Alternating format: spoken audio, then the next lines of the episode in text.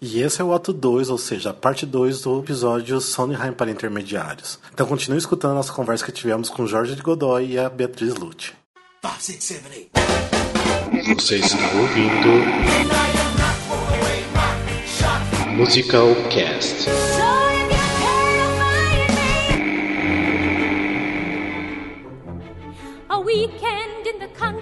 We're invited. What a horrible plot. A weekend in the country, I'm excited. No, you're not. A weekend in the country, just imagine. It's completely depraved. Então vamos lá pro próximo musical, então, que é o A Little Night Music de 1973, que não é um dos meus musicais favoritos, apesar que eu amo, mas é minha trilha favorita, porque pra mim, eu não sei se o Jorge pode concordar comigo, mas pra mim é uma das coisas mais maravilhosas de se escutar, tipo, de todas as obras de som, né? Pra mim, assim, flui muito no ouvido. E quem vai resumir? Quer que eu resumo? Então pode resumir, então. Resumo. Tá. Resumo, Andressa. Ou a Alene quer resumir. Você quer resumir, Alene? Não, é o que eu menos sei ali. Tá. A Little Night Music é, conta a história, vou falar meio resumido mesmo, vou tentar. Ai, Sim. socorro. Me- Faz me igual eu, ajuda. faz igual eu. Me ajuda. É porque eu não consigo também, eu fico tentando Eu não contar. consigo, Ó, eu não consigo. o segundo ato é eles aprontam altas confusões. No campo! já Ó, resumo, campo. resumo dos musicais do the Sondheim. Country. Aí, ó, resumo dos musicais do Sondheim. Isso, isso vale pra todos. Você entra no teatro com um sorriso no rosto, você sai do teatro aos prantos. Essa é a assim. Questionando a vida. Tirando, É. tirando Passion, que aí já é do, do Avançados, que a gente ainda vai fazer, que você chora do começo ao fim. Mas enfim. É, enfim. É, a Little Night Music é, conta a história ah, dos dois personagens principais, que vou até falar nome, não pra... pra Isso que eu ia falar, não falar nomes, senão É. você começa a entrar em detalhes. É. é, dos dois personagens principais que já têm uma certa idade e eles tiveram um romance quando eles eram mais novos. Ela é uma atriz muito famosa que ganhou fama durante os anos em teatro e ela viaja muito e acaba, obviamente, conhecendo vários homens, né? Então ela é uma mulher assim da vida, né? Da, da- da alegria, do amor, da paixão, da arte. É, ele casou, ele tem um filho. E só que ele casou pela segunda vez agora com uma, uma menina bem mais jovem, tipo, muito jovem, muito, extremamente mais jovem do que ele. E que morre de medo de dormir com ele. Tem 11 meses que eles são casados e ela nunca se deitou com ele, sabe? né? E ele fica tendo sonhos com essa mulher que ele amou há anos atrás, até que eles vão ao teatro, ele compra o ingresso e vai ao teatro com essa, com essa esposa dele. E quem está no teatro? Quem é a atriz que está na peça? Sim, ela. Oh! Aí vem aquele déjà vu todo, né? De sempre, daquelas histórias. E aí eles se encontram e ela convida ele pra passar um final de semana, que essa música é perfeita. Eles... Ai, socorro! Ele, ele convi- Ela convida ele pra... e a família, obviamente, né? A esposa, o filho, pra passar esse final de semana na casa dela do interior, onde a mãe dela mora. E a mãe dela é um personagem muito peculiar nessa peça, que é Muito. extremamente irônica, extremamente mal-humorada e perfeita, assim, a personagem. Muito boa. Tem uma música, um solo dela incrível, de uma letra maravilhosa. É, e ela tem uma filha que mora com a mãe nesse interior, que na verdade é criada pela mãe dela, porque ela vive em, enfim, em tours de teatro por aí, pelo né, mundo. E aí, enfim, aí, aí, aí a partir de agora eu já conto mais da história, aí não dá não, hein? Sim. É, Aí, aí não dará. Eu cheguei num ponto que se eu continuar, eu vou contar a história toda. Tem um outro casal envolvido também, que o cara do casal é amante dessa atriz. Ah, é verdade. e aí eles decidem que é o general lá, coronel, sei lá. também. Isso, ele vai porque ele tá morrendo de ciúme dela. ele é completamente apaixonado, assim, apaixonado entre aspas, né? Ele tem os tesão dele lá com ela. Aí, as fantasias dela. E ele é, ouve, né, que, que teve esse convite, porque a esposa dele é amiga, entre aspas, da novinha lá, a esposa do outro cara. Aí eles, é, ele acaba falando com a mulher dele que nós vamos sim, porque e ele arruma uma desculpa esfarrapada lá pra mulher dele porque que ele quer ir, sendo que na verdade ele tá querendo ir pra vigiar a. Ai, tô doida pra falar o nome dela. Vigiar a pessoa, a atriz, a Desirê. Ai, adoro o nome dela, gente. É muito chique o nome dela. A Desirê, porque ele é apaixonado por ela e ele sabe que o outro cara tá de olho nela, e enfim. Mas é muito bonitinha a história. A história, na verdade, praticamente, praticamente não. A história toda se passa dentro dessa casa. Sim. E, e tem, obviamente, Santa the Claus, que é a música, eu acho, uma das músicas mais lindas, realmente, assim. E mais complexas, porque é uma música que, fora do contexto, você não faz a mínima ideia do que ela significa. Sim. Fora do Não faz a da peça. menor ideia. exatamente. Apesar que essa música, eu acho que da- de todas as músicas do Sondheim, de todos os musicais dele, essa foi a música mais regravada, Sim. né, enfim, com interpretações assim, N diferentes. É, mas foi a música do, do, Sondheim, do Sondheim mais regravada que, assim, até hoje. E não sei nem como, não sei porquê, porque realmente é uma música que fora do contexto da peça não tem sentido nenhum. É muito complicada de você Sim, entender. tá e quando contexto. você assiste a peça e ouve a música no momento certo, Ela é cantada da forma certa, ela é perfeita. E quando eu falo no momento certo, na hora certa, pela pessoa certa, obviamente eu não estou me referindo a Catherine Zeta-Jones, porque aquilo foi horrível. eu só queria deixar isso claro, porque eu acho que não pode passar a oportunidade, né? E ela ganhou o Claro. Tony. Gente, me lambe. A mulher ganhou o Tony. Enfim, enfim. Coisas que a gente morre sem entender. Mas é isso, gente. É muito lindo esse musical. Ele é perfeito. Tá, eu quero saber agora da, da Bia e do Jorge a visão de vocês da, da obra. Bom, é, falar sobre a Little Night Music. Como eu sou muito enlouquecida pelo Harold Prince, eu, eu volto a ressaltar a parceria deles aqui. É, e dessa vez é o primeiro trabalho deles que foi é, é, que tem como base, no caso, uma fonte é, pré-existente, que no caso é o filme do Bergman, é, que eu acho que em português é Sorrisos de uma Noite de Amor. Em inglês é Smiles of a, a Summer Night. Uhum. É, eu acho que, apesar desse musical ter personagens muito mais introspectivos, é, são personagens muito mais. é, é, eu acho que é um grupo de, de personagens muito mais atraente daqueles que foram vistos previamente no, na parceria Sondheim e Prince. É, porque são personagens que têm. é, é, que são mais. que são ricos, que são é, é, é, mais amorosos, talvez, que já tem uma predisposição mais fácil à troca. E eu acho que o mais importante a ser falado sobre o A Little Night Music é na questão do score. E aí o Exatamente. Jorge pode me ajudar em relação a isso.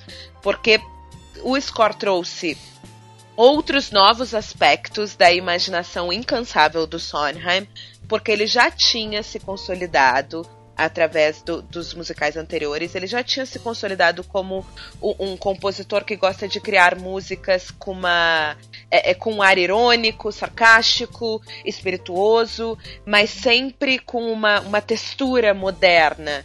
Mas agora ele consegue um novo objetivo de vida, que é criar, sim, músicas irônicas, sarcásticas, espirituosas, com uma textura moderna. É, é, Mas agora ele se fixa na questão do. do. Do 3. do 3, é, do 3x4. Então, isso ressalta o, o Sondheim que a gente vai conhecer nos trabalhos mais avançados, que não vão ser comentados hoje. Então, acho que o A Little Night Music é o, o leigo para o avançado. É, É. o que tem que estudar para entender o Passion. Sim, sim. E, e esse negócio da música, isso, isso do, do 3x4, ele, ele não é só o 3x4, né? É a forma 3. É, tudo é 3. Uhum. Os compassos, a, a gente, ele usa bastante 3x4, 6x8, 12x8. Ou múltiplos, é.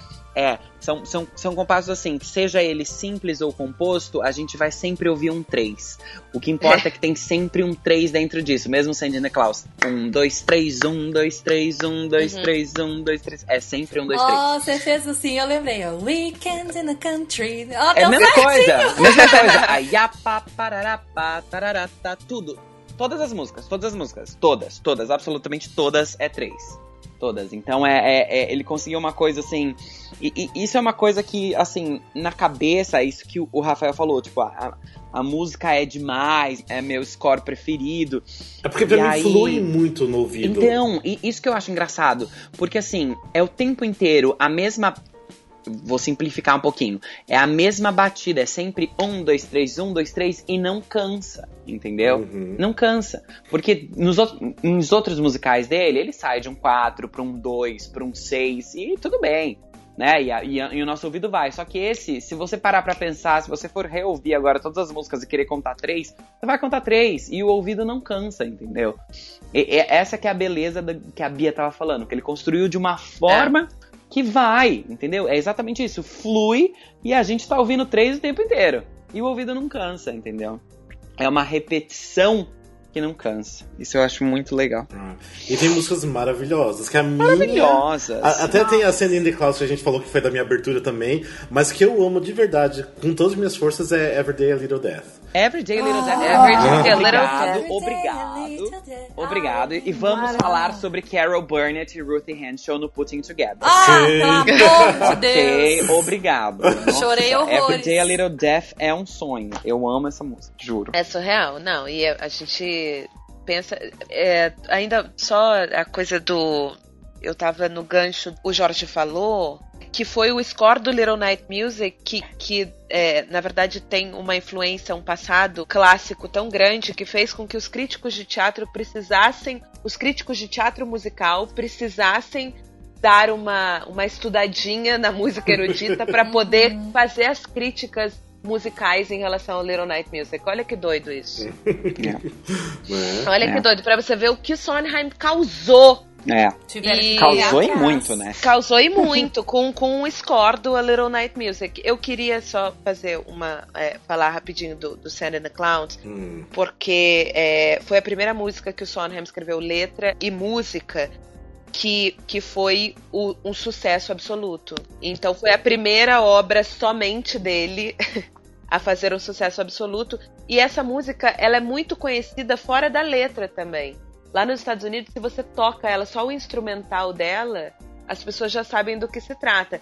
E tem, quando as pessoas não conhecem o musical, ela funciona muito bem no, no sentido ambíguo da letra.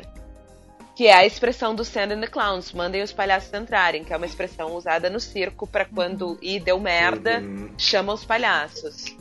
Sim. Então, é, as pessoas nos Estados Unidos, as pessoas realmente acreditam que é uma música. Algumas pessoas que ouvem fora do contexto do espetáculo, elas identificam com essa coisa de, de agora vão chegar os palhaços, agora vem a, a alegria, a parte boa. Uhum. É surreal isso. Sim. Como o cara dentro da obra, ele faz a música ter uma um significado, mas tirando ela do contexto do espetáculo, você ainda consegue ter uma outra identidade pra música e ela continua sendo grandiosa. Isso é Sondheim. Perfeito. Ele é perfeito, gente. Ele é perfeito. Yeah. Perfeito. Eu amo a parte que, que é cantado lá, que canta Selena Klaus, Don't Bother, They Are Here. Eu acho, tipo, nossa, arrepia de um jeito, tipo... Não. Por isso que, assim, me É. identifico muito com, com essa música, igual eu falei, tipo, é o papel de trouxa que a gente faz, né, geralmente. Não, e por isso, por, isso que eu, é, por isso que eu falei que depende muito da interpretação dessa música, porque essa música ela é mais interpretação do que voz, do que Sim. Toda- sabe, técnica vocal. Ah, mas isso é Sondheim. Sim, sim, ela é mais interpretação, até porque a Judy Dent, é, ela não tem técnica nenhuma. Você vê assim, que ela não canta. Nada. Mas a interpretação daquela mulher, ela vai ficar assim para sempre gravada como uma das grandes interpretações dessa música. Porque mulher cantando. é de arrepiar, assim. Ela cantando essa música é uma coisa. Ai, gente, é muito perfeito. É, é perfeito. Ela, ela fazendo isso é perfeito. Não tem como você não se comover. Agora, deixa eu só falar um negocinho de Hum. música. Uma coisa que eu acho muito bem escrito. Muito. É como ele sai do now pro later pro som e junta as três. Ah, Sim, nossa. Sim, eu É. já tinha estudado isso. Ai, que lindo você falar isso. Muito Gente, lindo. Não, isso é perfeito. Porque assim, além do que, as fórmulas de compasso que ele usa em cada uma são diferentes.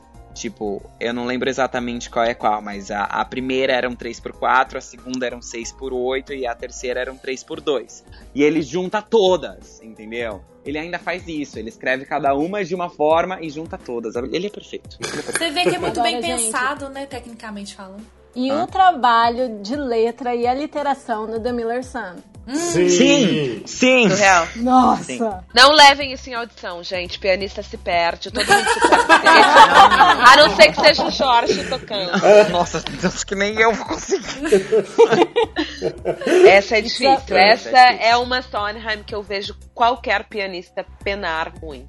Não, é muito difícil. Não leva, gente. É melhor não levar. É. Essa, essa a gente Mas não é uma leva. bela música. Sim. Até porque ela não, não, tem, não funciona com corte, então você não vai cantar seis minutos de música numa audição. Exatamente. É, é verdade. Né? É, eu, eu mesmo, realmente, a, a trilha, tipo, o score dele é o meu favorito de todos do, do Sondheim. É, é considerado, é considerado o, o- as pessoas comparavam, né, o, o Sondheim na época, os críticos compararam ele com com Mozart, com, com Strauss, com Uhum. Ravel, é, e, e realmente foi tido na época pelos críticos como o, o score mais refinado dele. Sim. Ah, Falando da música, sabe uma música que eu gosto muito, que foi cortada, tem no Putting Together, que é o Bang. Eu Bang. adoro essa música e tirado do, do Little Night Music, que não... Eu adoro é. Bang. Que eu, eu, até, eu escutei um áudio de previews do Little Night Music que tem o Bang, mas eu não sei se no Revival foi colocado, não lembro disso agora. Não, não, Não? foi não. É. Mas eu adoro. Bom, Eu adoro. Alguém quer falar mais alguma coisa do Little Night Ah, Music? só, só menções honrosas, porque tem que ter menções honrosas, porque ganhou prêmio, né, gente? Então, assim, né? Tony de, de melhor musical, eu já ia falar Best Musical. De melhor musical, de melhor livro, de é, score original, né? Porque aí ganhou outros, vários prêmios, mas é, o Tony, o Tony aquele ano, ele meio que lavou mesmo. Ganhou também o Grammy também de Ah, do sim, álbum sim. também, né? Sim, sim. Então isso é importante também saber. Nossa, é muito bom.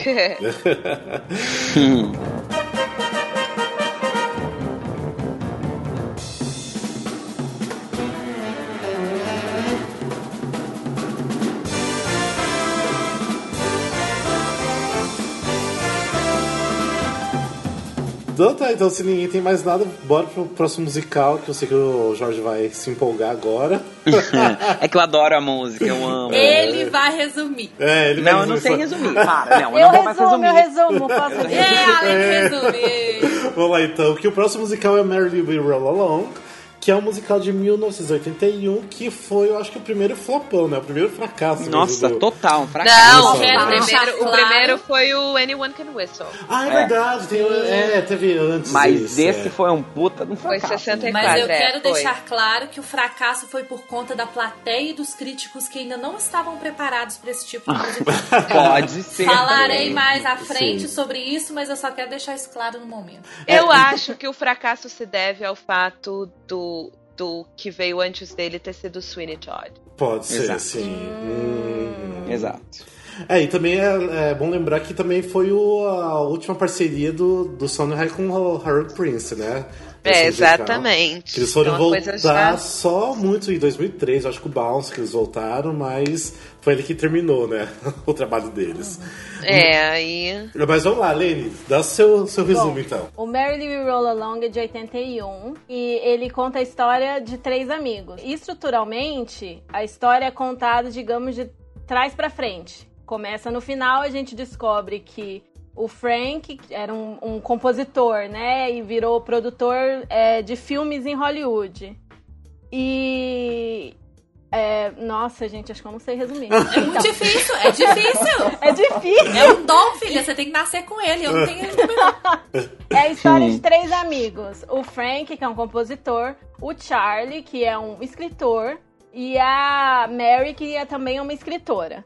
E conta a história deles, da amizade, de como eles se conheceram, como eles deixaram de ser amigos, como eles brigaram. é. Só que a história é contada de trás pra frente. Ela começa com a história do Frank como um cara super bem sucedido, trabalhando em Hollywood. Uhum. E não- sem falar mais com o Charlie, a Mary é alcoólatra depois de passar por uma série de problemas, não escrever mais. É, todos eles alcançaram algum sucesso, mas nesse momento do início do musical, que é o final da história, só o Frank que tá assim bem sucedido. E conta e vai contando a história deles de trás pra frente. o musical foi um flop enorme, né? Diz que a plateia ficava super desconfortável porque tem uma música que chama It's a Hit, que eles estão falando de um musical que eles estrearam, falando de como foi um sucesso, como a galera tá aplaudindo, e diz que a plateia em 81 tava tipo estática, teve nove apresentações, e todo mundo constrangido. E ele foi muito reescrito depois disso. Eu não tive acesso à, versão original, eu assisti só versões recentes que são versões já reescritas com músicas novas, escritas pelo Sondheim e tudo É, mais. porque na verdade essa versão que a gente conhece hoje é a versão da Off-Broadway, que eu acho que é de 90, não sei, eu não lembro agora o ano. Ah, é 94. E antes, assim, tipo, eles, na verdade, assim, durante os previews, até logo que tava pra estrear, eles trabalharam muito, assim, eles alteraram muito o texto, porque a galera não tava comprando o musical, né? Tipo, não, ninguém entendia, todo mundo saía no meio, era aquela confusão. Eu, eu, eu cheguei até a ler num livro, que é um livro só sobre musicais fracassados, que falam que teve um momento assim que eles tiveram que escrever o nome do, do- dos personagens, no- dos personagens na roupa, para as pessoas identificarem quem era quem, porque eles não conseguiam acompanhar. Tipo, Eles que povo botaram, o lento, mesmo, gente. eles botaram o mesmo figurino em todo mundo, gente. Quem tava lá no Sim. fundo do teatro não sabia quem era quem. É. É, e assim, a maior diferença também, que até depois eu posso colocar o link, tem o bootleg da, da, da Broadway, o original da Broadway mesmo, assim, tá, tá no YouTube. Que até começa realmente na festa de formatura deles, lá assim, Sim. com, a, com a Becca, e também termina, né? Tipo, é de trás pra frente a história, e termina também na, na formatura. E daí já, lógico, já mudaram totalmente a estrutura logo depois na- nas outras versões. Assim, apesar de assim, ser um pouco confuso por essa história ser de trás pra frente, é, é uma história divertida. Eu gosto muito, principalmente das músicas. É, é incrível as músicas. Nossa, eu tava reassistindo hoje, gente, que tratado de relações humanas Sim. esse musical. Ele realmente é complicado. Ele é, ele é aquele que você tem que falar assim: peraí, deixa eu ver de novo. É, Peraí, pra daqui, daqui, daqui algumas semanas, Sim. deixa, deixa eu processar, deixa eu assistir de novo pra eu prestar mais atenção em alguns detalhes que passam, principalmente de algumas músicas que vão traçando, né? Que vão é, juntando a história, principalmente por ser de trás pra frente. Realmente é um musical que de primeira você fica assim, oi? É. Aí depois você assiste de novo, você pega mais assim a letra da música e, e dá uma lida assim. uma- E outra coisa, é, o Rafael citou que teve algumas mudanças. No entanto, no, no- na estreia, é, em 81, teve a música Old Friends. Que quem Hum. canta é o Frank. Na verdade, quem cantaria seria o Frank. E essa música foi retirada do original. Não sei porquê, porque é uma música lindíssima. Sim. Uma música Não, lindíssima. essa música é maravilhosa. E ela, ela, né, eles trouxeram de volta pra. Na verdade, encaixaram essa música na- nessas versões mais novas de, de revivals que tiveram. E novamente é no, no aniversário, no concerto de aniversário do Sondheim, o ator original que fez o Frank. Em 81, cantou essa música no piano, assim, um som. É só lindo, é tocando, lindo, é lindo. má. A letra dessa música, gente, quando eu fiz a legenda desse vídeo, eu falo sempre porque é verdade. Quando eu fiz. Porque eu não conhecia essa do musical do- da estreia. É, quando eu fiz a, a tradução, a, a legenda pra essa música, gente, eu ficava ve- assim, ouvindo essa música assim, em loop. E eu chorava horrores, porque a letra da música A letra é maravilhosa. maravilhosa. É maravilhosa. Agora, uma dessas trocas de música que aí já é uma coisa que eu não gostei. Hum. Porque no original, no original, a... depois da abertura e tal, tem o Rich and Happy. Sim. Que, que, que tem no Putting Together, na review, né? Sim. Que eu amo Rich and Happy. E eles trocaram por That Frank. Ah, não sim. sei se vocês já ouviram. Sim. Mas eu prefiro muito mais Rich and Happy. Não Ah, sei sim, se é não ficou mais Rich and Happy. Rich and Happy é muito mais divertida, mas tudo bem. Hum. Eu respeito a troca deles. mas o que eu gosto musicalmente, o que, que o Rafa falou que eu gosto muito? O que eu gosto musicalmente é como ele volta no tempo usando a música, né? As transições que ele faz musical. Ele tem tipo sete transições pra voltar no tempo. E todas essas voltas no tempo são musicalmente feitas, né? Isso eu acho, isso eu gosto muito quando ele usa, ele usa muito isso, né? Tipo, passa um número, conta a cena, música, pum, transição, voltou. Isso, isso é uma das coisas que mais me chama a atenção nesse musical. Ó, o, que eu, o que eu queria falar é. Sempre eu vou fazer uma referência ao Harold Prince.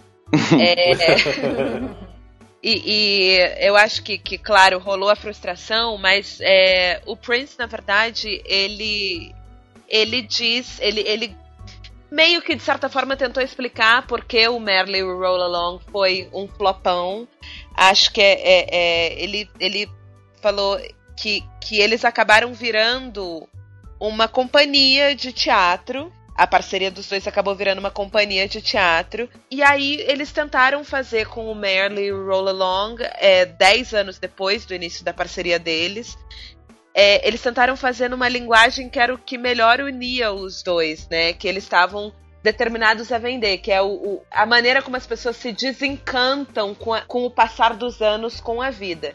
E aí o que acontece é que eu acho importante ressaltar no Merle Roll Along, tanto no Merle quanto no Sunday in the Park with George, que a gente vai falar depois, a gente já entra numa fase Sondheim confrontando o sistema que ele começa a confrontar a questão do, do, compromisso artístico com aquilo que você realmente acredita uhum. e não com aquilo que você quer que seja vendido.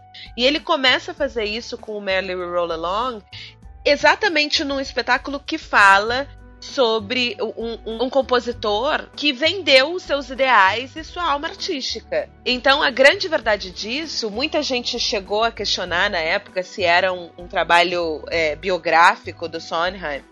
E, e, não, na verdade é o extremo oposto disso, né? O que ele quis dizer e, o que ele quis acordar com esse, com esse trabalho foi: eu não vou me vender para o sistema. Eu vou continuar fazendo o que eu acredito, que quando a gente é jovem, a gente tem, é, a gente tende a se deixar levar pelas questões que vão surgindo e a gente vai abandonando nossos ideais.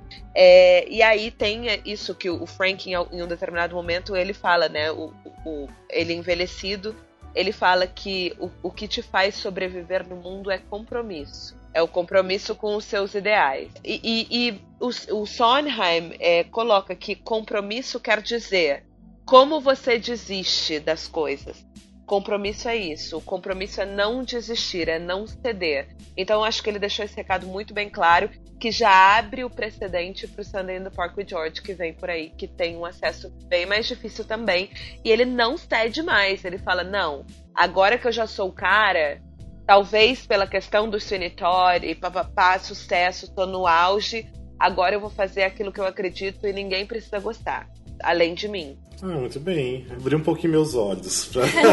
Hum, é. Mas eu não sou fã, não. Do Merrily Roll Along não é dos que eu mais amo, não. Ah, eu gosto muito da trilha. Eu, eu gosto. Trilha eu adoro. Good Thing Going, acho linda.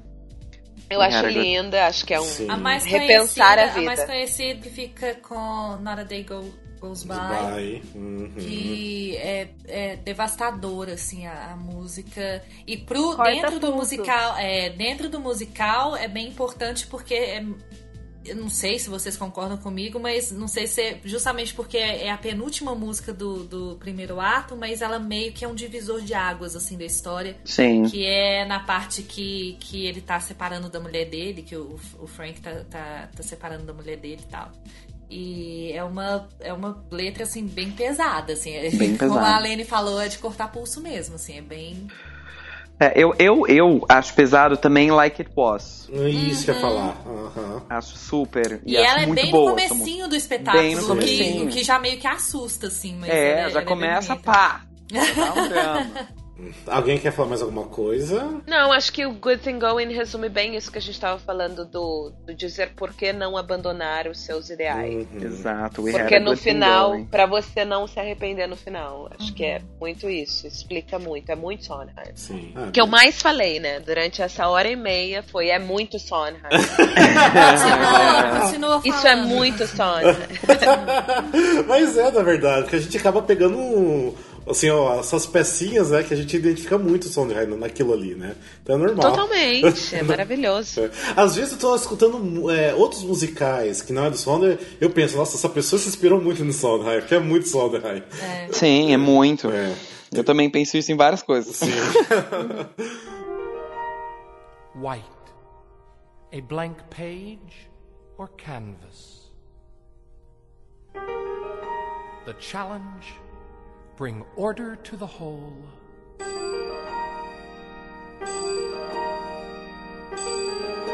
Through design, composition, tension,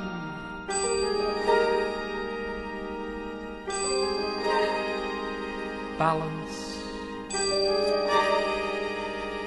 light, and harmony.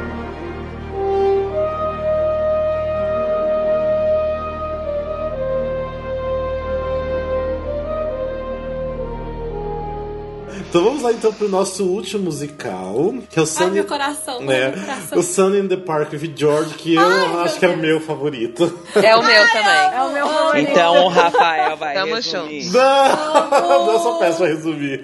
Amo! Não, mas assim, eu tenho um negócio assim, muito forte com Sunny in the Park with George, porque eu só conhecia as músicas através do Putting Together, só poucas músicas, até a própria Putting Together, a música. E eu lembro quando eu, eu comprei o DVD, que foi lançado no Brasil, com legenda e tudo, eu lembro quando eu assisti do- da metade do, do primeiro ato até o final, eu chorava de soluçar, tipo, eu chorava muito. Eu, achava É tudo, eu achava tudo tão perfeito, tão bem construído, e ver aquela pintura ganhando forma era uma coisa, tipo, pra mim que era genial. Foi a primeira vez que eu acho que assim me senti totalmente impactado por um musical. Me derrubou, literalmente, praticamente. Sim, Da primeira vez que você assistiu? A primeira vez. A primeira Nossa, você é muito maduro, Rafael. eu, eu hoje eu assisto, eu choro pra caramba, eu acho sensacional, mas a primeira vez que eu assisti eu fiquei, oi? Sério? Ai, Nossa! Amelie, não Oi? fala isso. Ai, gente, eu sou devagar, eu sou devagar quase parando. Mas vamos lá. o que Eu que também dá- demoro um pouco. Ah, vamos lá, quem É. que dá um resumo então do, do Sunny in the Park? Você, você. Ah, não. Vamos fazer o seguinte aí, o Jorge, né? Porque é o Sunny in the Park Eu with não. Jorge. Não, eu já resumi um, só falta você. agora. Ah, não, então vamos lá, a Bia. Eu não sei resumir. Ai, gente, deixa eu resolver esse eu me envolvo. Vai lá, Andressa. Sun in the Park with George. Ninguém aqui sabe resumir. Eu comento, eu faço, eu, eu sou os comentários do diretor. Ah, muito É o, bem. Ra- é o Harold Prince, aqui é o Harold É, é. Pode Ok. ir? Tá, vai lá então.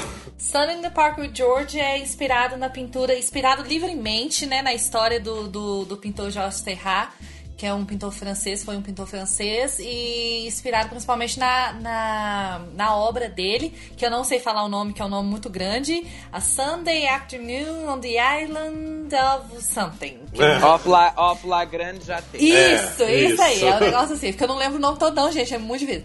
Anyway, aí é inspirado livremente na história de vida dele, né? Do, que, do pouco que se sabia e, obviamente, se criou uma história, uma fantasia para o musical.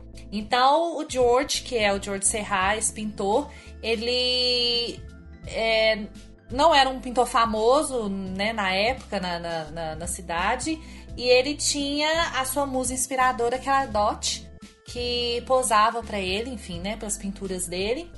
E ele realmente tinha ela como uma musa inspiradora. É, ela era apaixonada com ele, ele na verdade também era apaixonado com ela, mas ele era um cara muito introspectivo e, e- e ele, ele absor o trabalho dele absorvia muito dele, muito do tempo dele, da atenção dele, e era algo que a Dot não gostava, que ela queria atenção para ela, né? Ela sentia falta do homem, né, do companheiro, do amigo, para sair pro, pro teatro, para conversar dentro de casa. Então, ele, o trabalho absorvia muito dele. Então, isso foi distanciando muito os dois. É, ele tinha um amigo, né, entre aspas, que, se eu não me engano, era crítico de arte na, na, na história, e ele recebeu muita, muita crítica da- né, do trabalho dele. No entanto, é, no final da história, enfim, quando, né, quando você lê mais sobre ele, você descobre que ele nunca vendeu uma pintura na vida. Ele criou obras lindíssimas e ele nunca vendeu nada na vida. Tem várias informações assim profundas, mas senão vai, vai gastar muito tempo. Mas enfim, voltando um pouquinho no, no musical, é o primeiro ato ele é, é- conta a história desse começo da vida dele, que na verdade ele morreu cedo, ele morreu acho que com 31 anos, 30 anos. É, conta essa, essa 35. primeira fase da vida. Oi? 35. É 35? É, pois é, foi nos 30 e poucos que ele morreu. Aí é, conta, o primeiro ato conta essa, essa primeira parte da história dele nesse relacionamento difícil e, enfim, tumultuado dele com a Dot. É, onde a Dot, na verdade, ela, ela acaba se cansando dessa vida, né, de, de desprezo e de desatenção dele. E ela acaba é, se casando com o padeiro lá, o doceiro da cidade. E ela se muda, né? Ela, ela vai pra longe, e só que ela tá grávida do George. Mas ela acaba, ele acaba abrindo mão dela e abrindo mão do filho e diz pra ela ir ser feliz e, enfim, ela vai embora. É ainda apaixonada por ele, lógico. E aí o, o primeiro ato termina com Sunday, que é uma das obras-primas. de- Eu sei que toda vez eu falo isso também. Eu tô... Toda vez, né? coisa, mas é porque. É muito Sondheim músicas- também, né? É porque não, eu não, tem, não tem como falar de uma música marcante. Então a gente fala daquela música marcante de cada espetáculo. Eu acho que fica mais fácil da pessoa absorver, assim. Então, no Sunday in the Park, o Sunday, a música Sunday, que é a que termina o primeiro ato, é, eu acho que é a música mais marcante do espetáculo, é a música que resume o espetáculo realmente. É, o, Jo- o, o George, eu já tô chamando o Jorge de George. O Jorge, o Jorge vai falar mais a parte musical, que, que é assim, riquíssima também. Principalmente da, da parte da. Como o, o George Serra ele trabalhava com pontos, né? Ele pintava com pontos. É, a música, a- musicalmente falando, o musical tem muito disso, assim, a, a coisa da, da- da pincelada, dos pontos que ele, que, ele, que ele tem na pintura dele, né? Que ele dá na pintura dele.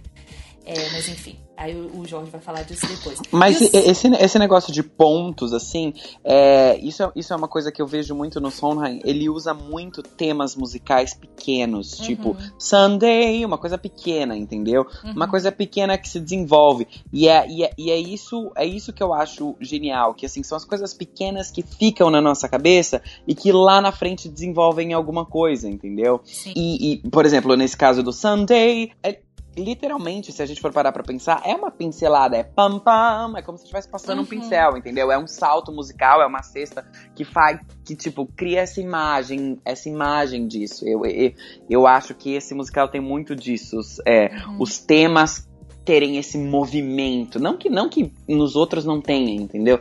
Mas é que como isso tá falando disso, dessa pintura, eu acho que auditivamente você cria várias relações, né? Você cria movimentos na cabeça. Eu, pelo menos, crio.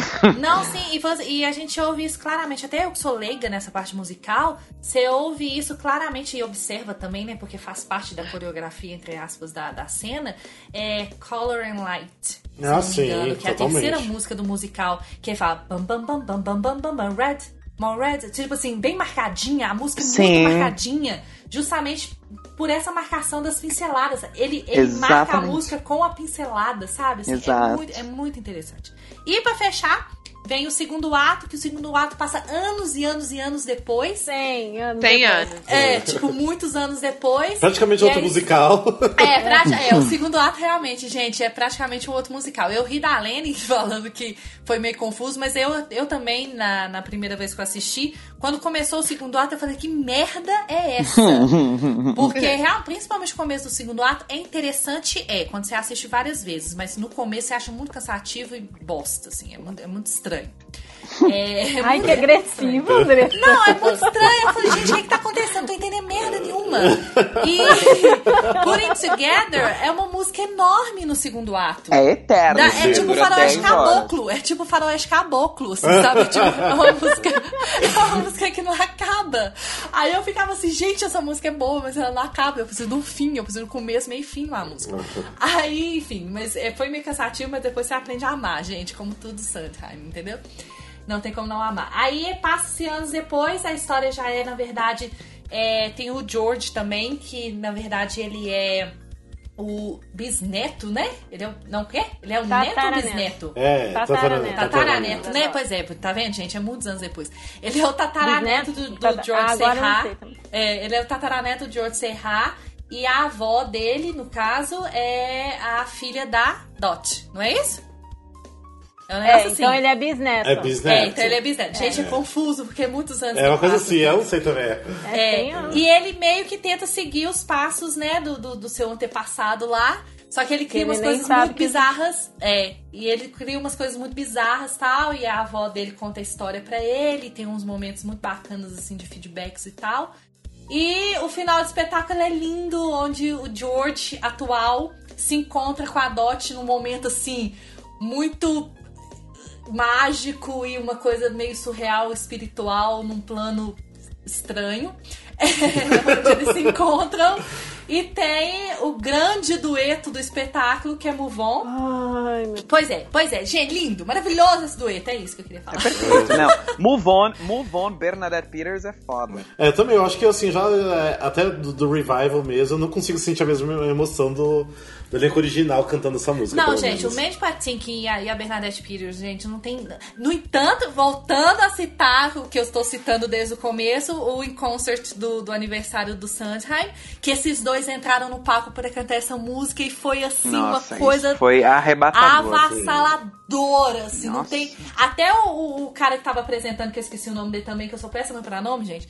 Ele falou, tipo, como que a gente continua depois disso? Nossa, foi... Porque, Não, é que né? rea- realmente isso desse aniversário foi, nossa, foi maravilhoso. Foi perfeito, gente. Coloca o link, porque Sim. embaixo, pessoas ouçam e assistam, porque é perfeito. É, e eu, assim, eu não tenho, acho que nenhuma música que eu não gosto desse musical, porque pra mim todas são uma mais perfeita do que a outra. É uma sequência muito boa de música. Eu gosto muito. Mas vamos lá para o- os comentários de, de Bialucci. Hoje eu tô aqui só pra eu vou- resumo, gente. É, eu vou, eu vou pegar do. É, é, de onde eu deixei no Merle. Uhum. Pra falar da relação de. de, é, da declaração pessoal que o Sondheim faz através da obra dele. E, inclusive, o, o Sunday in the Park with George também é o favorito, foi o favorito do Bernstein, que foi a pessoa que, que colocou o Sondheim nos grandes musicais, que foi o cara que chamou o Sondheim para fazer a colaboração com ele no West Side Story. É, eu acho que é, é- é engraçado a gente pensar, é, além, antes que eu esqueça, falando do, do James Lapine, é, Lapine, que foi a- o Sondheim viveu de grandes colaborações, né? E aqui ele começa uma nova e ele até é, o, o James que ele chamava carinhosa, chama, chamava carinhosamente Jim, chama de Jim.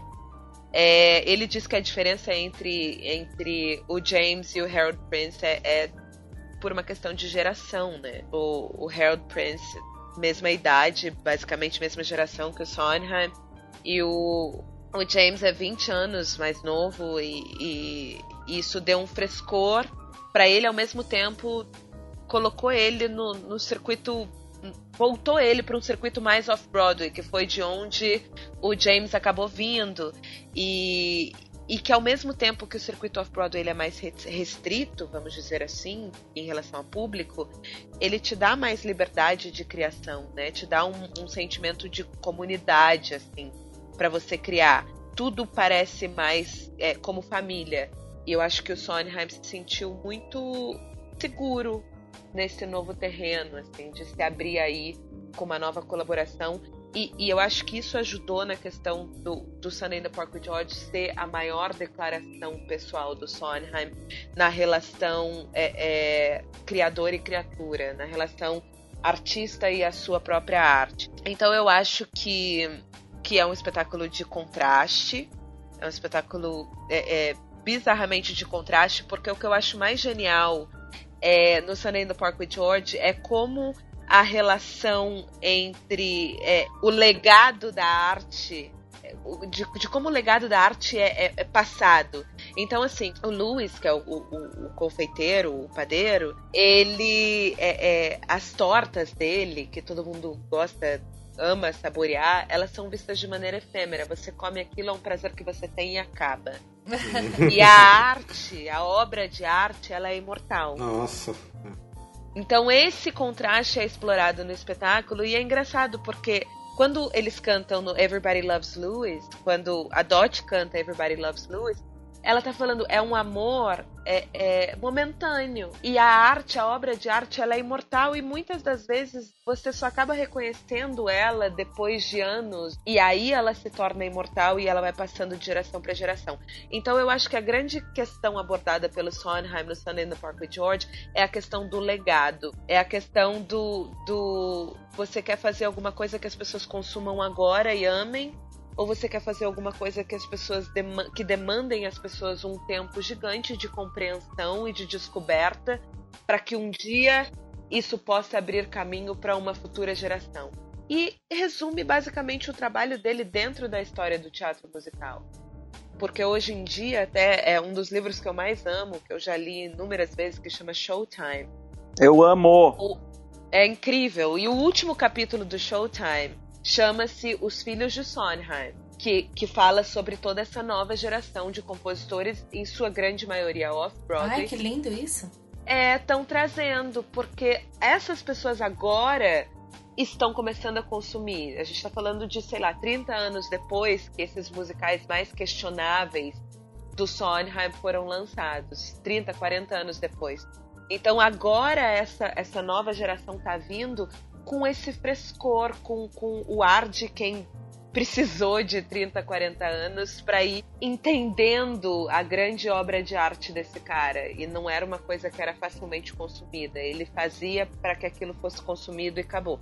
Então eu acho que esse paradoxo entre é, é, o George e o Louis é, é, é o Sondheim falando sobre o impacto que ele queria causar a longo prazo no mundo e de maneira muito mais forte e veemente, assim. Então, eu acho que, que isso é talvez seja a coisa mais bonita assim para se destacar no, no trabalho do Sunday in the Park with George, que para mim é, é incrível. E é muito Sondheim. Muito, muito. Sabe uma coisa? Aqui antes todo mundo falou meio junto. É o musical favorito de todo, de todo mundo aqui? Ah, É o eu meu. amo. Eu amo. O da Bia Não também. é, não é meu favorito, Não é? Ah, mas tá. eu amo. Ah, tá. Ó, Eu tá no meu top demais. 3, assim, tranquilíssimo Ah, de não. Sondheim. O meu sempre ficou Eu- meio company, meio Sunday, mas eu acho que é o Sunday, sem dúvida. É, o meu é. O meu, eu, não, eu não vou falar numa ordem específica porque é muito complicado. Mas assim, apesar que todo mundo sabe que eu amo Gypsy e tal. Mas Gypsy, Follies e Sunday são os top 3, assim, de mim. Os meus alunos, é engraçado que os meus alunos eles falam isso. Agora, as pessoas que têm aula comigo, elas sabem que quando eu amo realmente um aluno, e amar pra mim é uma coisa que envolve quão emocionalmente maduro o aluno é pra Uhum. pra se dedicar a uma música, eles sabem que quando eu amo um aluno de verdade, eu sugiro Lesson Number 8 number eight ou Finishing the Hat. Ah, finish the head. E eu posso Ah. dizer que em toda a minha vida, eu dou aula há 12 anos, em toda a minha vida, eu só dei uma vez o o Finishing the Hat para um aluno e uma vez o Lesson Number 8. Nossa. Nossa, mas que aluno especial. Ah, Não, Finish the Head é realmente lindo, é. É, é, uma, é uma poesia aquela música, gente. É muito profunda. É. É incrível, é incrível. É, é- Eu, eu não sei se a Beatriz vai concordar comigo, assim, eu posso estar falando besteira, se eu tiver, você me corrige, mas assim, da minha visão leiga, eu acho Finishing the Hat a versão masculina do Losing My Mind. Da profundidade da, da, da música, do que ela conta, da, da- da- dessa luta pessoal, dessa coisa que a pessoa sente da que é autotortura, né? Você entendeu? Eu vejo Entendo. ela dessa forma. A primeira vez que eu ouvi, eu lembrei de Losing My Mind, só que assim, eu encarei como se fosse uma versão masculina, sabe? Assim. Consigo perfeitamente entender. Eu também, É, faz todo sentido. É, faz todo sentido. Faz todo sentido. Então, eu acho que, que isso é a coisa mais linda, assim, e reflete muito da obra do, do Sunday in the Park with George, porque é, as pessoas. É, é, é falado no musical que é, o George, ele é. Ele, ele não é amável, ele não é popular, ele é, ele é intelectualmente frio, talvez. O, o Louis já é amável, popular, ele é, cozinha com o coração e eh, os pensamentos dele não são difíceis de, de seguir.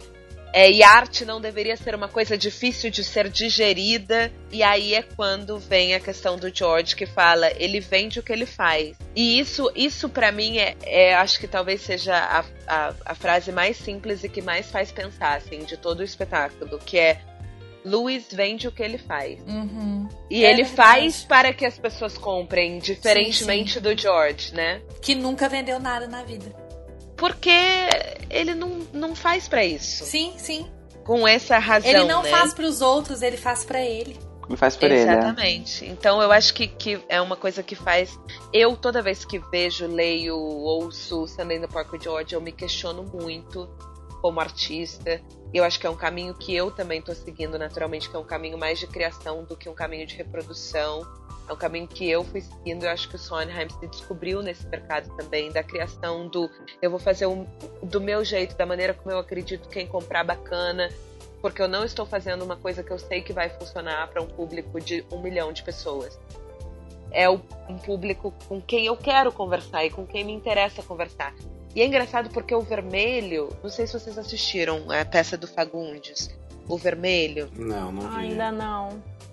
É, é surreal. Todo mundo tem que assistir, porque o Vermelho fala muito sobre isso. É um artista que defende tanto o que eu quero com a minha arte, porque eu faço arte, como eu quero arte, que, que quando sugerem de comprar os quadros dele para para expor num, num restaurante, aí ele questiona porque ele faz arte. Então acho que vale para todo mundo. Standing Park with George fala com a gente artista e quem não é artista também faz a gente pensar por que, que a gente escolhe fazer determinadas coisas e o que é realmente colocar coração. Porque muita gente fala, ai, fulano faz tão bem isso porque coloca o coração dele naquilo.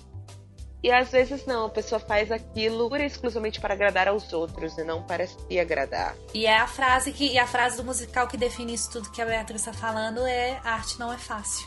Exatamente. Que é, a, Exatamente. que é a frase do próprio musical. Every minor detail is a major decision. Art Ah. easy. Exatamente. Exatamente. Então acho que é um trabalho lindo que todo mundo tem que conhecer. Acho que é o ápice da genialidade dramatúrgica e emocional do Sondheim. E é tanta coisa que pode ser estudada, tanta coisa que pode ser explorada. Eu ia falar algumas coisas, mas a Bia exemplificou esse, esse tema da arte, ela explicou esse tema da arte tão bem que assim eu fico, cara, assistam. É, Daria pra É, fazer um não. episódio só sobre o Sunny in the Sim, Park. sim, é, É. Com certeza. Igual no, É. no Com resumo eu certeza. falei assim, tem tanta coisa até da própria vida do George Serra que é tão, tão interessante dele Sim. como artista, como pessoa que realmente existiu, né? Como uma pessoa real, vamos dizer assim, não só um personagem, mas como uma pessoa real, da própria obra dele, enfim, né? Da história dele, de vida dele, que é muito interessante a pessoa pegar o musical, assistir, sair daquilo e, e pegar novas coisas, assim, novas informações. É, pois é, e a gente falando da coisa do, do, do James Lapine, é, que, com quem o Sondheim também fez o Passion e o Into the Woods, e ele confiou tanto a ponto de, de tentar fazer uma revisão do Merrily We Roll Along com ele em 85, né? Então, porque ele realmente acreditava, ele falava, gente, vocês têm que entender que é bom essa obra, é boa. sim. Então, acho que ele vive de colaboração. Acho que as colaborações do Sondheim foram guiando ele de uma maneira que fez com que ele se descobrisse enquanto artista também. E foram dando liberdade para esse processo criativo dele, que é ilimitado, que é não tem fim, não tem não tem limites. Sondheim não tem limites. A fonte não seca, né? É incrível. Não seca, amor, não E, seca. ai, né? gente, tá vindo musical novo aí, pelo amor de Deus. Sim. Ano que vem tem 180 musical novo. anos. Ano que vem vem musical novo, gente. Eu já tô juntando dinheiro porque eu preciso assistir esse musical na Broadway antes que esse eu morre, pelo amor de Deus. É, tem que, tem que despedir, né, em algum momento. Sim. Tem, gente. Ai, meu Deus. É, porque vamos combinar que ele não dura muito mais tempo, não, né? Ai, Porque- para. Não, Rafael. gente, mas também nem pode. Sim. pela- vamos, ser, é, vamos ser honestos, pelo amor de Deus. O cara. A obra é imortal. Vamos lembrar de Sim. Sunday do Porco George, que estamos falando que a imortal é a obra. O artista vai e a obra fica. É, o que- eu acho que até a gente comentou em algum momento, não lembro, mas em algum episódio, que se a gente nunca parou pra pensar bem que a gente tá vivendo na mesma época que Sondheim, que isso é, É. uma coisa grandiosa. Exatamente. Exatamente. Pois é, Exatamente. exatamente. Então, exatamente. Por mais que ele se vá algum dia, mas a gente pelo menos viveu pelo um período que ele compôs, estava nativo. Gente, mas eu, eu, eu É. acho que ele chega aos 100. Não, eu também, eu Amém. também acho que sim, eu também acho. Porque a Tomara cabeça Deus. dele, a cabeça dele não, não deixa, não deixa o tempo passar pra ele. Sim. Eu acho que é isso, ele tá sempre pensando, ele não é um cara que nunca vai ter doença de velho, tipo, nunca vai ter um Alzheimer da vida. Uhum. Porque ele tá sempre questionando as próprias emoções, assim. Ele tá sempre se desafiando. Ué, eu, eu pretendo que ele chegue aos 107 anos do George Abbott, que foi o diretor do, com quem ele trabalhou. Sim. Então, estamos torcendo. Se depender disso, Lógico. ele ainda tem mais 21 anos de vida pela frente. Ainda vamos ter um concerto de 100 anos, hein? Pois Amém. Jesus. Já amém. imagina, né? Muito Mas ó, vou deixar. Sondheim é der Gonçalves da América. Vou deixar um recadinho pra você que tá ouvindo esse podcast. É, 30 anos depois do lançamento dele e você não viveu na época de Sondheim, só lamento. é, o que, que- quem sabe daqui 30 anos vai Mas estar a obra é imortal. Você É. vai conseguir encontrar e pesquisar e se Com inspirar. certeza. Sim. Graças a Nós estamos sendo sortudos, né, nesse momento. Amém. É? Mas quem tá escutando muito, muitos anos depois, quem Isso. sabe, né? O que me assusta quando ele morrer é o que vão fazer com a obra dele sem a supervisão dele. É isso que. É.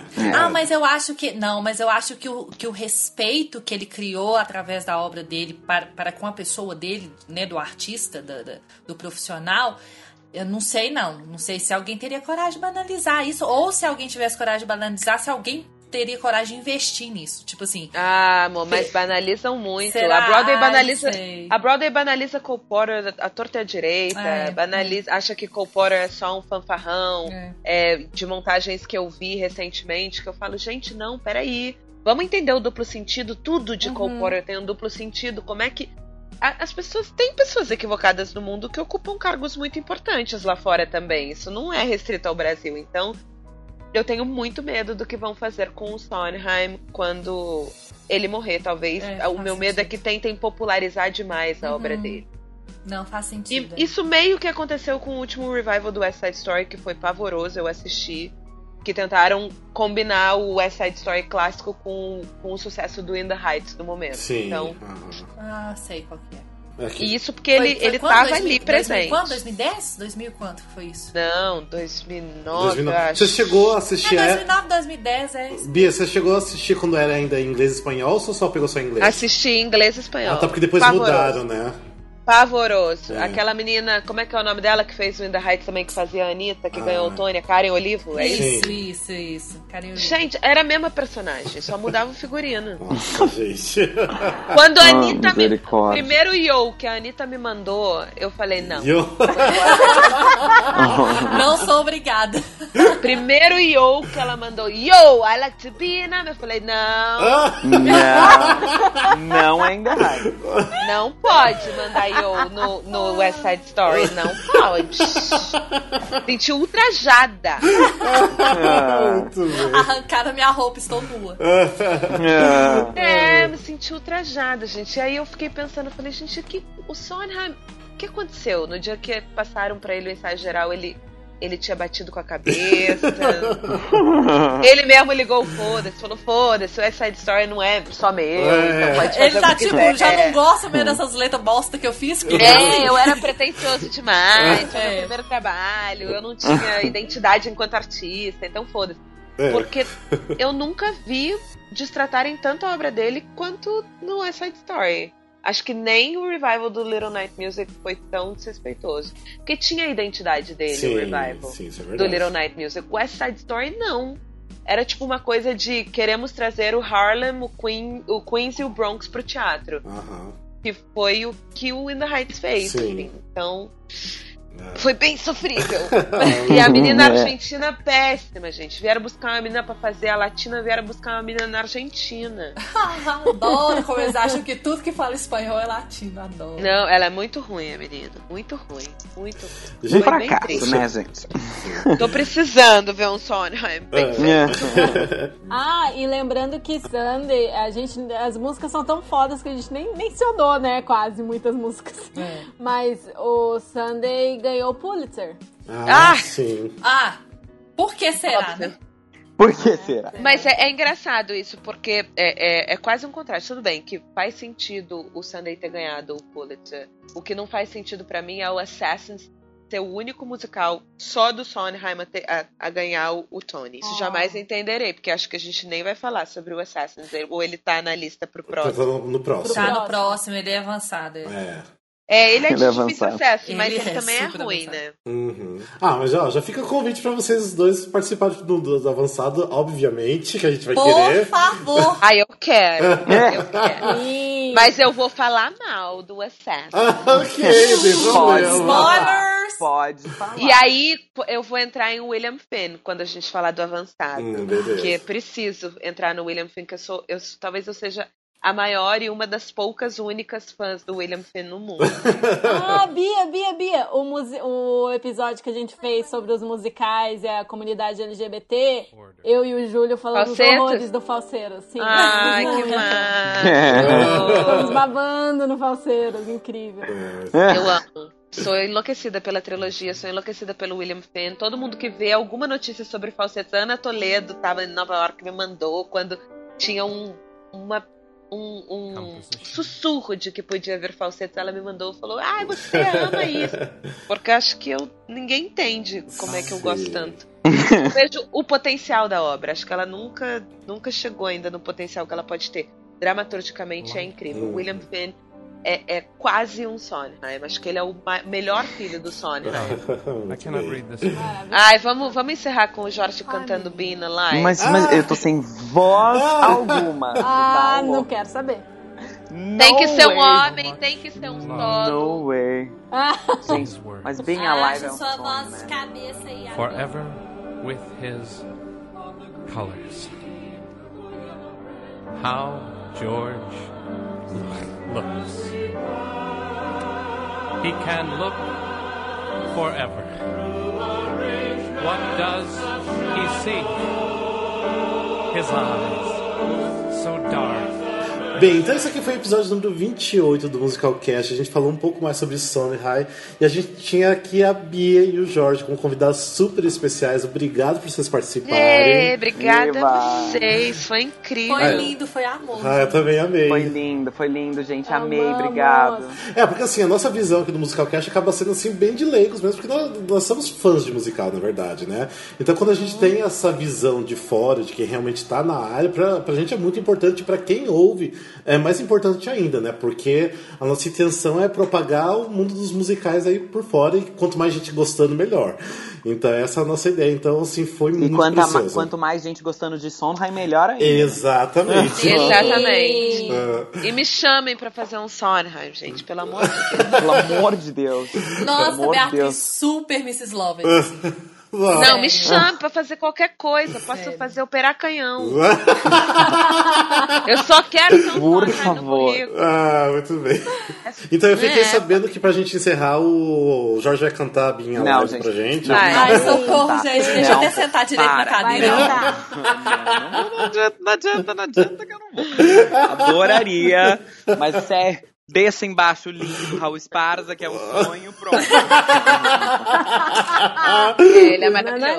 Mas falando em Being. Alive, falando em Being Alive, por favor, gente, ouçam o quinteto do, do Putting Together da Review do Being Alive. Sim, eu é vou um colocar sonho. o link e já assisto. É um por favor. sonho, pelo amor de Deus. Mas beleza, gente. Então, ó, mais uma vez, obrigado, Jorge e Bia. Obrigado. Obrigado, obrigada, eu amei.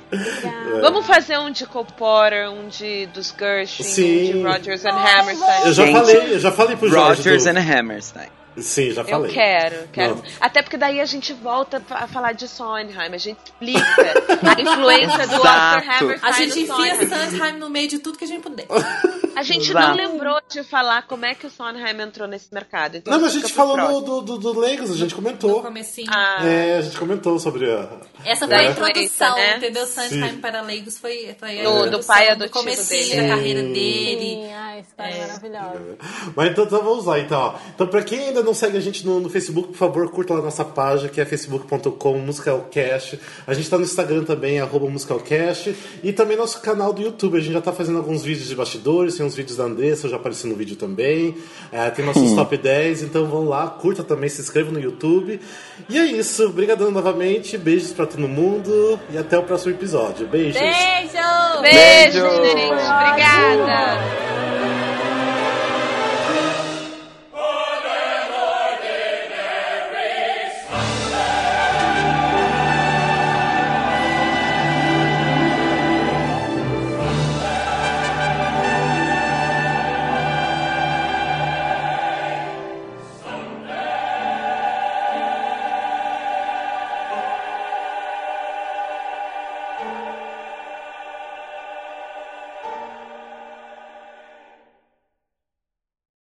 Gente, eu queria fazer a minha montagem do Company pra, pra tentar dar uma, Uhum.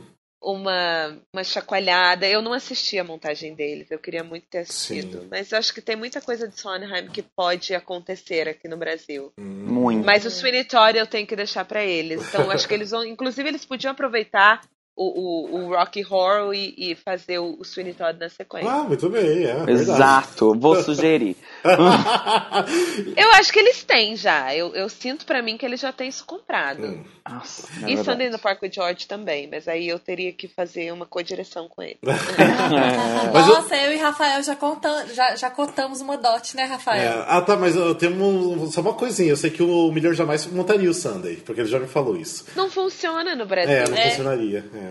Como é que você vai montar? Nem a Broadway quer montar mais. Como é que você monta Pois no é. Brasil? Sim, é. É, Imagina, Ah, ah, e só, só um adendo, vale a pena citar que a montagem é, londrina foi, foi muito boa. Assim, eu gostei. As pessoas têm medo de montar carrossel no Brasil. Você acha que elas vão montar? Gente, pois é. Como é Sunday no que tem medo George. de montar carrossel, gente? é, podia Eu mesmo. entendo, Acho- mas carrossel. Amor, mas o West Side Story não funcionou no Brasil. Como é que você É. explica isso? Sim. É, pois é. Complicado. Sério? E o funcionou. Olha a maldade Ah. acontecendo. O que que... Bateu 11 horas, a minha língua solta. Como, é- como explicar um país em que o funciona e, É. e West Side Story não? Foi pavoroso. Fica aí o questionamento, né? Oremos. Fica aí, É. é, mas assim, é, é a obra mesmo, é o estilo da obra que não me agrada, mas acho que foi bem feito, mas o Sim. estilo da obra não, não me passa pela cabeça. Não, texto é horroroso. É, não me passa pela cabeça. Sim. Mas enfim. Mas enfim. Beatriz, depois das 11, jogando as verdades no ar, pega quem quer. Vamos pra É. Suécia, vamos pra Suécia, vamos Night Music, vamos ver se esse povo gosta. Umas coisas bem alternativas, assim, adoro. Então eu fiquei É. sabendo que pra gente encerrar, o Jorge vai cantar a Binha Não, gente. pra gente. Vai. Ai, socorro, gente.